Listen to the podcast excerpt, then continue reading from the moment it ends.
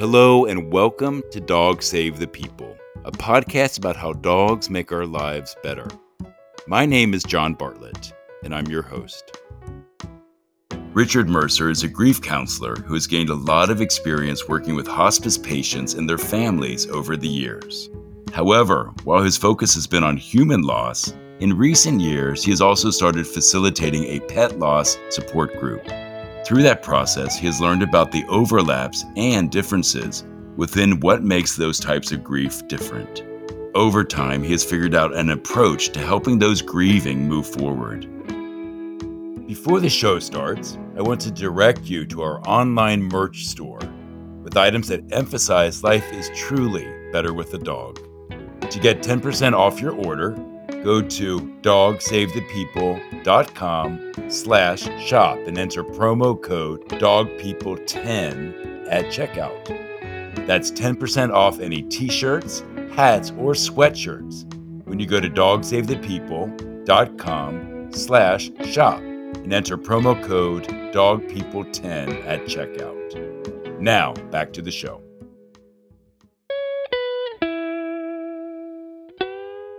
Richard, welcome to Dog Save the People. I'm so thrilled to have you. And we were speaking before the recording started about your work. And I feel like everybody is going to get so much from this conversation because we were all dealing at some time in our life with loss.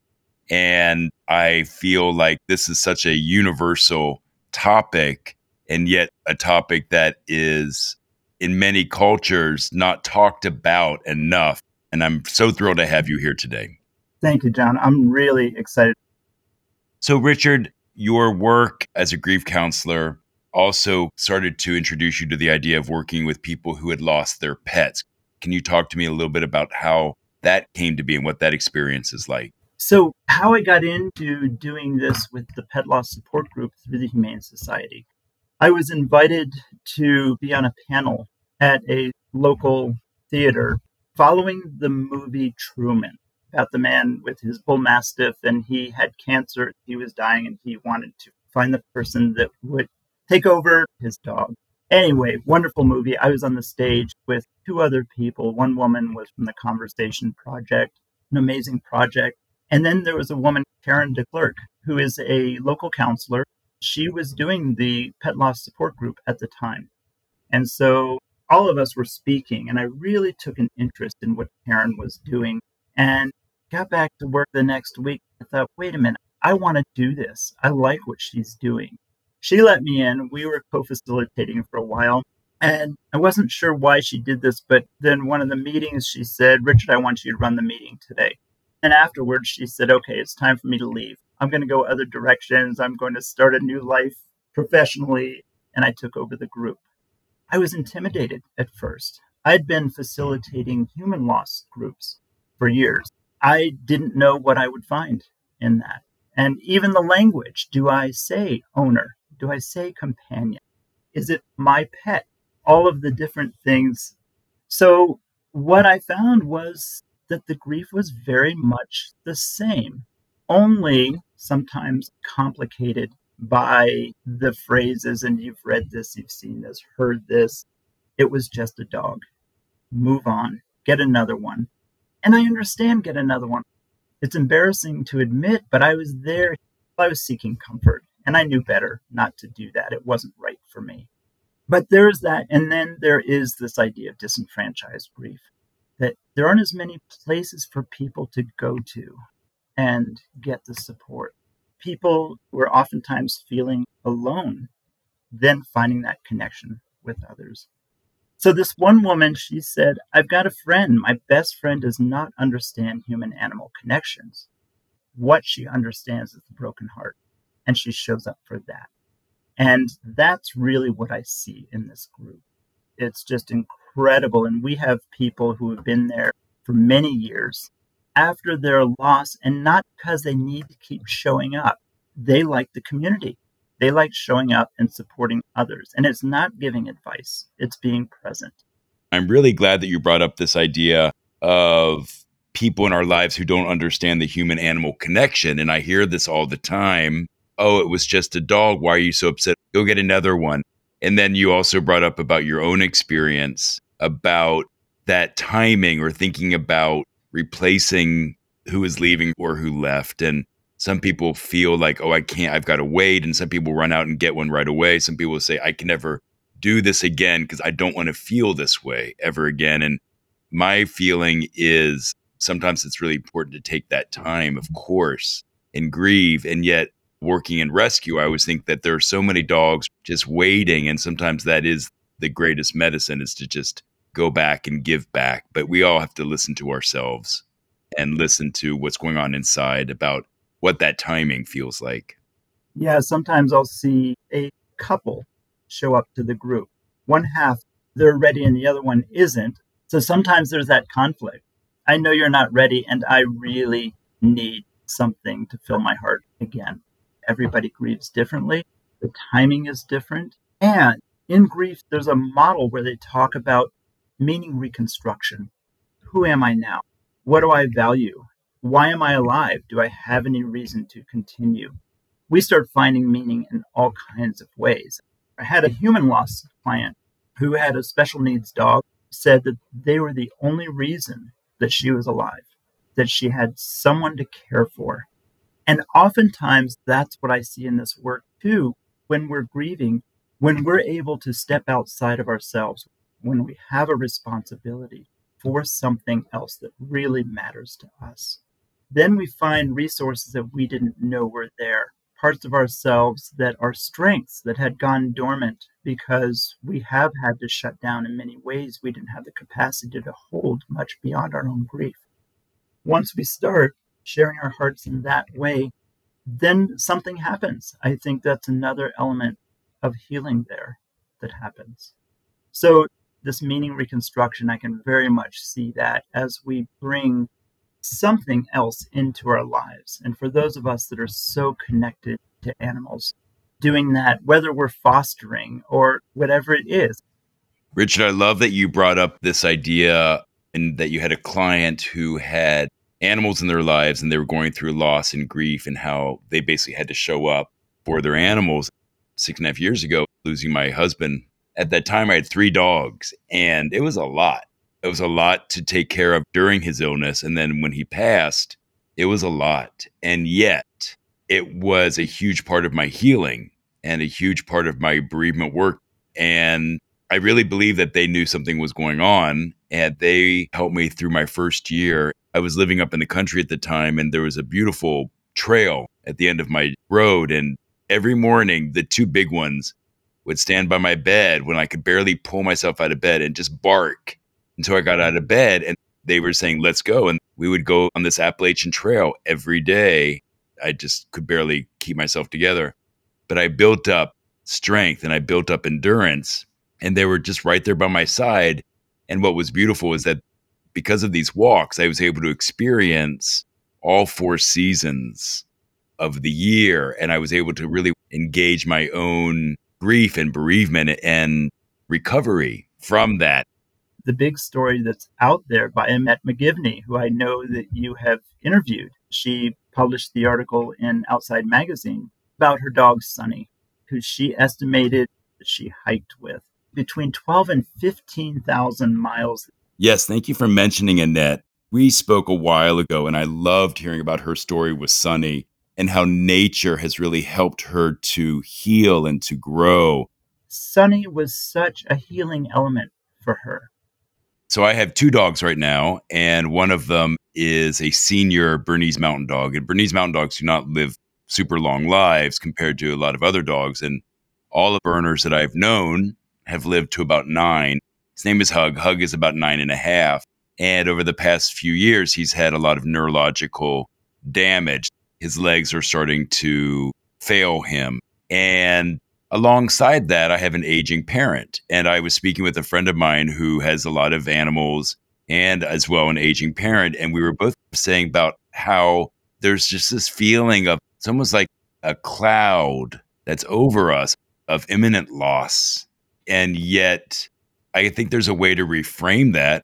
And it's not something that is specific to my life or to her life, but it's something that feels very prevalent. And I would love if you have any thoughts about how to reframe that because it feels like Hug is in his last year and there is just the idea of aging parents and how to navigate that and also the connection with our own mortality. Yeah, wow, huge question. And that just brings me to my Susie. She was an amazing dog. And she got diagnosed with diabetes. She ended up going blind, and then I could see signs of her end approaching. And I was asking myself the same question What do I do with this limited time? How do I take all of this in? And that was a good practice for me. I mean, there are so many dimensions to this. Even this idea of raising our awareness of our own mortality. About a month ago, my aunt died. She had always been a dancer, loved big band music, and my aunt had taught jazzercise for many years. When I got the word that she died, I kicked on some band music and I felt vitality. I felt her so alive. And so, your original question that I think brought all of this up what do you do with this relationship now? And all I can say is, yeah, be present. That connection, that love, a big part of our healing is the meaning reconstruction. We create the enduring relationship. And even after they die, how do we remember them? How do we experience them? What do we recognize as the influences they had on us, we had on them? What did we learn about our own mortality from them, our own love from them? And so that's a big piece I think one suggestion would be do a life review, explore the stories, even while Hug is still alive, and journaling, engaging in all the ways that you can. That's important. One thing that I have found in grief is have some kind of form that can hold our experience. That form can be a religious belief system, it could be a worldview, a philosophy, it could be a psychology. And I think this is what I notice with clients, with groups, when they're given something that not only normalizes their experience, but also gives them something to say, oh, this is a thing. We talked about disenfranchised grief. The sigh that happens when people say, oh, I'm not alone. We can go in there and just really open up where we can feel a belonging or where we could frame our experience of grieving is important. And there are different dimensions of grief there's the emotional, the spiritual, behavioral, and so on. And within those, we have a broad array of the emotions that can come up. Sometimes the emotions are sadness, it's depression, it's anger. Sometimes it's joy, relief, renewal. These different things that come up. One group member said she realized that grief is not only a healing process, but it's a practice. Yes, I agree. I think grief is an ongoing process that you always have to be actively working on. Now, I know another approach to grieving is the dual processing model. Could you please break down how that works, kind of explain the different stages? There are four tasks. The very first one is coming to the reality of the loss, that this has happened. Now, even though we can show up and we can say, My loved one died, there can still be that protective coping mechanism. We don't have the capacity yet to hold the whole thing. So, this is where we can become forgetful. This is where we can have the brain fog or disconnects. It could just be too much, it could be traumatizing. There are also writings from a woman named Mary Frances O'Connor. She wrote a book called The Grieving Brain, where she explains this at a neurological level. I know that my dog has died, yet when I come to that front door, I feel it when he or she doesn't come to the door. So I can say they died, yet the reality is my heart catching up with my head. I'm longing for them, I'm reaching out for them. Second task is coming to experience the emotions that come up with that. Both of those, one and two, are a part of loss orientation. That's where we're working with the loss. Three and four are where we start recreating ourselves. Three, a lot of it is who am I now? what are the roles that I was playing then and now family structure changes, social network changes, all of this, and it's adaptation in that. The fourth one is the big one, and all of these start at the same time. All of these start in the beginning. The fourth one is that enduring relationship. And what I hope when people say you will grieve forever is that they're not saying we'll be in the fetal position for the rest of our days, but that we will be remembering them, we will be influenced by them. And so, what are the stories that we carry forward? This is why we have memorials. This is why we have all kinds of things where we come together and we share the stories. Right, thank you for that. I love this idea of creating a new relationship through storytelling and remembrance and ritual, and then that can continue for the rest of our lives. It can be very enriching. I have a real soul dog whose name is Tiny Tim, who died, gosh, 12 plus years ago, but he was my guy. And somebody just sent me a picture recently of me and Tiny Tim from 20 years ago, and brought back so much and I think about Tiny Tim all the time. And to me, he lives curled up in my heart. Beautiful.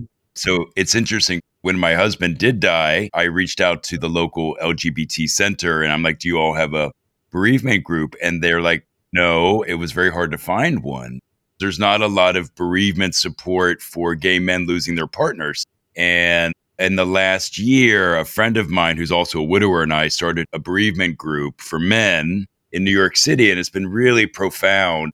We try to meet every couple of months just to check in and something that we can obviously learn from and then start to share and help others. So I just applaud your work. Thank you. And so, Richard, to wrap things up, can you tell us where we can find you online and social media? And if you have any recommendations for people who are looking for bereavement work with regards to their pets? in the beginning, what I have to tell people in the group is this is not counseling, it's not therapy. I would be acting completely differently if I was there as a counselor. It's a support group. And what that really means is that the power is in the group itself. I'm there to hold the structure. That's it. Everybody else starts engaging. Amazing how much healing can happen when hearts come together. So, whether you join us or find another, do it. Go out, find the ones that you can speak to. If you Google Richard Mercer, pet loss, it will show up. One is through the Humane Society of Boulder Valley, and the other is the Argus Institute. My email address is Richard Mercer, M E R C E R, at T R U C A R E dot org. Our group used to be relatively small. And then the pandemic came in, we went strictly Zoom. And now that we're back, we're keeping the Zoom sessions going. And this makes it possible for people from Florida, New Hampshire, Texas to join us. And the group is now averaging about 20 people per meeting. We also have a hiking group, of course, strictly in person. That's once a month. We go out, it's a lighter group where people can just either talk about their loss or just be present with others who are grieving. So, the one thing I'll say is people are welcome to join us. And this is my passion. I'll tell everybody there is no cost for this. Sometimes, if people need a conversation, then we can talk on the phone and have a conversation. Oftentimes, I think what people need is just a quick grounding. I would recommend step into a community. There are other pet loss support groups. Find them. Even if you think you're not a group person, step in. Richard, again, I'm so thrilled to speak to you on this very important subject. And it's something that touches all of us. And I'm very inspired by your work. So thank you for joining us today. And thank you for the invitation. And I really respect you. I respect what you're doing. Thank you very much, John.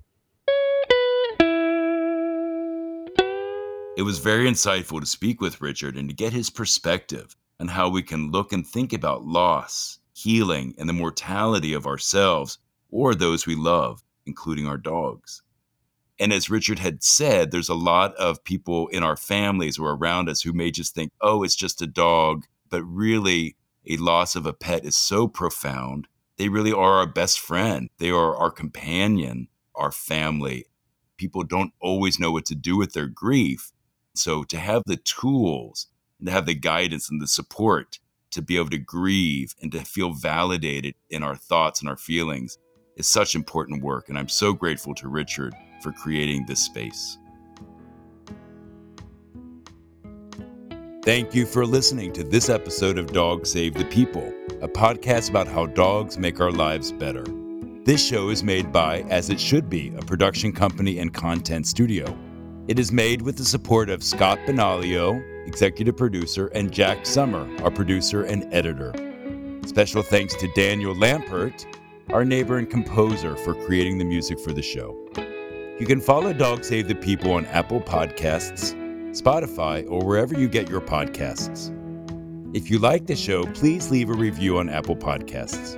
You can also follow our show on Instagram, Facebook, and Twitter. To sign up for our monthly email newsletter, you can go to dogsavethepeople.com. On the website, you'll also find show merch in our online gift shop. This includes shirts from the Tiny Tim Rescue Fund, my foundation, where profits go to supporting independent rescues and shelters. If you have any questions or submissions, please drop a note to the email address bark at dogsavethepeople.com. Enjoy a walk with your dog outside and make it a great day for both of you.